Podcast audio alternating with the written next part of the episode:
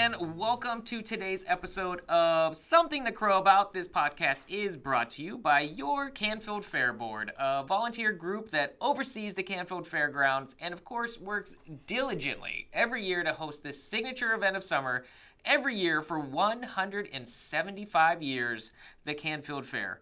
I'm Tony Marr, fair fanatic, and your host of Something to Crow About. It's officially the 175th year of the Canfield Fair.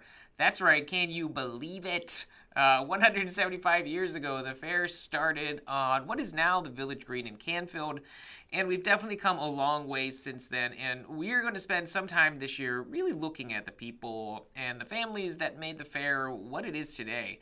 And we've definitely gone high tech, well, at least a little bit higher tech. So you can head over to canfieldfair.com and find our special 175th anniversary page, which will show you a visual representation of what's going on here at the podcast.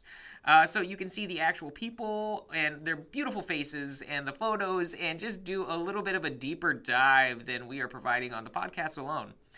And for those of you who have joined us last week, you know our friends David and Craig Myers weren't done with their stories because there is a lot to tell. And I'm thrilled that we could have them again this week. And if you didn't catch last week's episode, shame on you. Uh, then I encourage you uh, to jump back and give it a listen. It is definitely golden. Um, but aren't they all right? I mean, aren't all of them gold? That's right. Now, if you remember from last week, and for those who didn't go back and listen yet, you know, shame on you again. Uh, David is a retired member of the Canfield Fair Board, and his son Craig is currently on the board. Um, so let's just jump right off, right, right where we left off. So, so Craig, uh, we were talking a little bit ago about numbers, and the Canfield Fair definitely produces some amazing numbers. I mean, with the amount of people that go there every year, you know, there's definitely some fun facts that are here. So, so let's jump right into it. Oh, there is, and and I kind of picked up on where a retired director, a fellow by the name of Bob Hammett, left off, and he always carried a little card around Sure. that'd give all these fun facts, and I always found them amazing each year. And uh, he would come to the tractor pulls when we had them during the summer, and he would give me the card, and I'd read them off, and the people were always amazed and enjoyed listening to them. So Oh yeah. I'll share some of those. Yeah, absolutely. Uh, Canfield Fairgrounds, as we know it, 100 or 353 acres.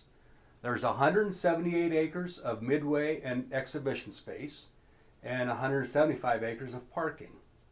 Wow. Uh, and you know that's one of the largest grounds by oh, by area, uh, and we are also one of the largest fairs in the state. Uh, the fair itself is under the direction of 17 unpaid board members uh, that has a budget of about 3.2 million dollars, and we use about 10% of that budget for capital improvements each year. And that includes upgrading restrooms, Yeah. upgrading facilities, downspouts, new roofs, uh, electrical upgrades. Uh, you know, Water got- wells. you know, drilling water wells, putting in filter filtration systems. Sure. Um, you have, you know, 60 some buildings on the grounds, uh, and you can just imagine the upkeep on your, your home or Right. your residence that you have to do something every year or it soon becomes out of uh, order.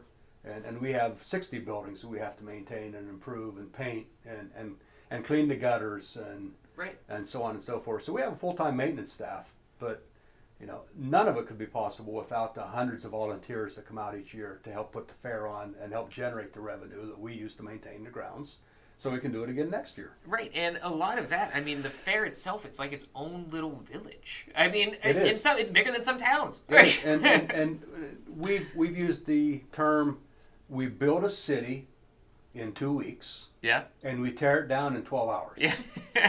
Uh, and, and as far as the city, you know, we have more electric generation, more more restrooms, more buildings, more more services, more water, more everything than most municipalities do. Yeah. And I've got some of them figures. I can I yeah. can read them yeah. off. Absolutely. Uh, talk about restrooms. And, and these figures are a couple years old, so you know don't go out and count count stalls or urinals, but but they're close. 175. I'm They're doing close. it day one, Craig. So you we have know. we have over 12 buildings that are restroom facilities only, uh, consisting of 312 stools, uh, 80 urinals. We also rent an additional 72 plus porta johns. and we spend over sixty-five thousand dollars Wow. for the six-day event at the fair in cleaning supplies and toilet papers to, to keep the event clean and, and healthy. And you guys do a great job at it. Uh, every, every veteran's clean. Electric. Uh, in 2014, we used almost a million three kilowatt hours Wow. with a bill of $123,000 for the fair. Yeah. Garbage and waste produced 640,000 pound. If you just figure that out on what you produce in your own household, you know, it would take years. Most people don't produce that in a lifetime. Yeah, yeah. And uh, have over 1,700 totes at an expense to have the garbage cleaned up of over $50,000 each year. Uh, water and sewer, last year we used, or I'm sorry, in 14 we used 3,500,000 gallon of water at a cost over $50,000 for a fair. See, So- I, I want to take some of these stats home to my dad and be like, look, you know what I mean? When I had the light on in the bedroom, it could be much worse. So, you know, I think I vindicated. It could always be worse. Yeah. And then one of the other interesting facts, and people always are concerned about attendance. uh, yeah. Our largest fair was in 1979. Uh, we set a, a large fair record of 539,437 people for the five-day Wow. fair. And that same year, we set the single-day record of 158,423. Do you want to go up and make copies of that? You Give them copies of that? and he'll pick Yeah, I, I can. Now, yep, yep, I can. That'd be a good thing. So- We have a copy machine, and, and of course, we can just give you them Sure. Yep, yep. information, and you can study it out. But to give you an idea how those records compare, uh, in 2019, and we don't talk about 2020. No, we don't That talk about wasn't- That wasn't a very good year, but in was record 2019, our, our record, uh, our, our fair attendance is around 309,000. And we've been right around that uh, 300,000 mark now for several years. Sure, and that, I mean that's I mean even three hundred thousand is a ton of people at the fair, but I mean you literally had over half a million people in just five days. Like th- those are astronomical. I remember being at the fair in, in 79. Uh, of course, I, I've, I've never missed the fair, and, and my father was there as, as well. But those days on the Midway, you just kind of got in with the traffic and you just kind of shuffled because there was not room to move. Uh, every barn was filled to capacity, every Midway, every ride. Uh, you, you waited in line to use the restrooms, you waited in line to, to get a milkshake or Sure. a, a snow cone or whatever your desire was. You know, it was it was a few too many people to go out and enjoy the fair. I mean, I couldn't imagine the Molnar's line for that one. That's ridiculous. Uh, So but you know, and the the fair is it really is more than just a fair. There there's a ton of economic impact that the fair makes for this area. So so there, explain how there that is, and, out, and yeah. the fairgrounds itself uh, is more than just a five day event or oh, six day right. event. Yeah. Uh, the fairgrounds is utilized the entire the entire year. Uh, we have rentals that start in um, January and go through December, uh, and and some big events. You know the the Hot Rod Nationals that was here for a number of years. The Dave and Ed Swap Meet, which everybody's familiar with. Uh, and years ago we had the Christmas light show. Um, now we have the dog show, and um, you can just go on and on. Haunted House Sure. and, and that's only to, to mention a few. Uh, we have all the um, benefit runs, 5K, 3K, you know. Yeah. And, and over the years, uh, the Green Team has come out and utilized the fairgrounds for hazardous waste, uh, appliance drop offs, tire drop offs, uh, and, and all that, of course, is free of charge. Uh, and then, especially in 2020, uh, some of the things we did for COVID relief. You know, we opened up the grounds for walkers and people could bring their dogs out. When some of the other community parks were closed, we opened up the gates and, and gave people a place to come out and enjoy the fair. Uh, we had uh, the food drive. The National Guard come in and distributed food for the people that needed food. Uh, we've had uh, Mercy Health there doing testing uh, now since um, late September. Uh, they do a test center for COVID, and it, I got to add it's for by appointment only, but it is there, Sure. and they're, they're going to be there throughout the season.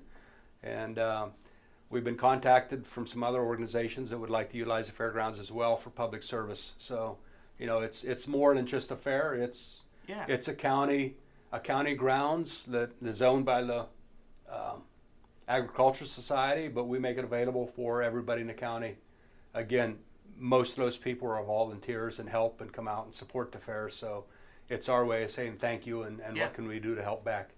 Yeah, it's more than just six days. It's you know uh, the full year of just giving back to the community that that gives to the fair. Yeah. Uh, And then I, I guess I, I'd, I'd be remiss if I don't mention, uh, you know, we do, we do receive a lot of support from the community, Mhm. but we receive no tax dollars from the county.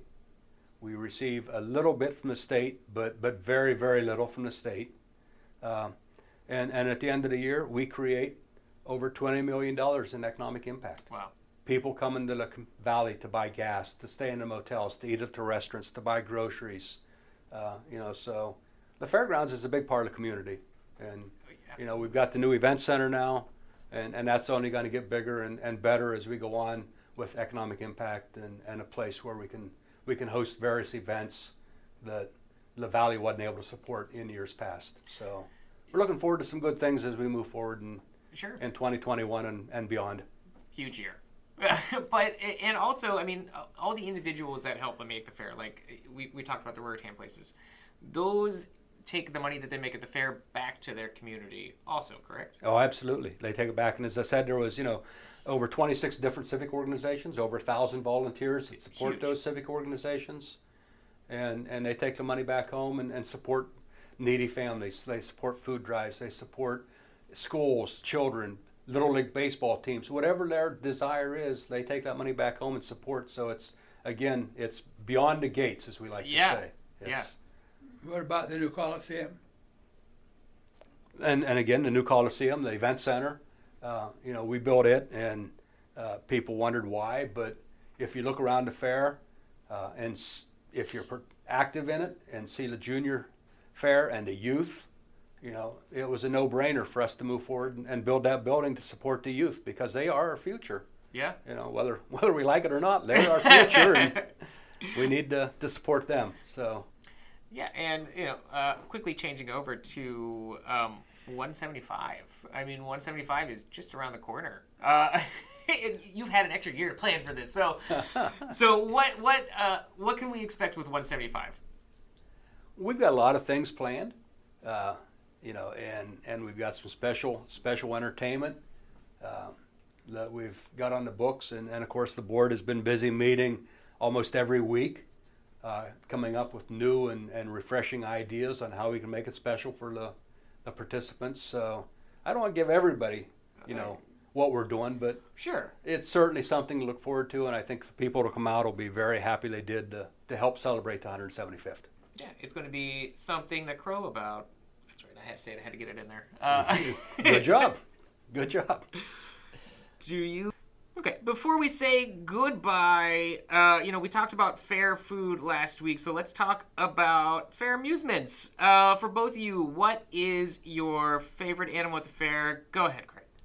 Favorite animal would have to be the cattle department. Okay. Uh, grew up raising cattle and, and being around the cattle and exhibiting and uh, I, I as a young kid for a Hardy and 4-H, I did show uh, an Angus beef cow, Oh yeah. heifers, you know, Yeah. or steers, whatever happened to be the right age at the right size, and uh, but we did sh- show, and the competition is great uh, among the 4-H members, and I mean, and that that's important. That competition is important because that's what makes everybody want to come back and win next year. Yeah. Where we want to win, win this basketball game tonight, for instance, or we want to win this softball game, and you're playing against people that you knew for years, and now there they are.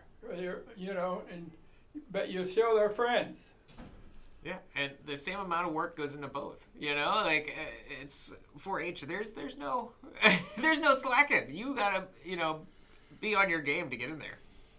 Well, Thanks for listening, fair friends. I had a great time once again with David and Craig and loved hearing their stories from years past. And remember, if you are interested in underwriting or possibly being a guest, email marketing at canfieldfair.com. And once again, thank you to the Canfield Fair Board for sponsoring today's podcast.